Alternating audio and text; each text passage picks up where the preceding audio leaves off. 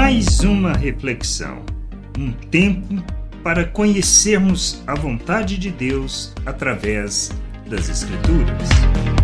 Não estamos brincando.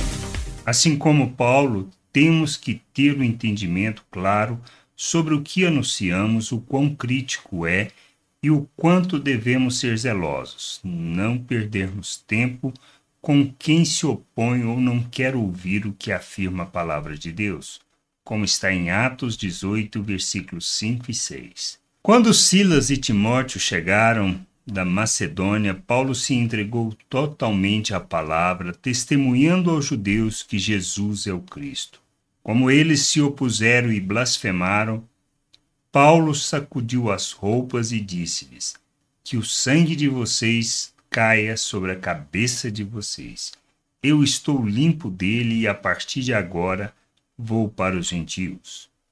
Devemos anunciar e ensinar sobre a vontade de Deus, mas não podemos perder tempo e insistir com quem não quer ou se coloca contra o que é ensinado. Por isso, devemos deixar claro para cada um sua responsabilidade perante o que ouviram, como fez Paulo. A mensagem que temos que anunciar é preciosa e teve um alto preço. Por isso, temos que ser zelosos.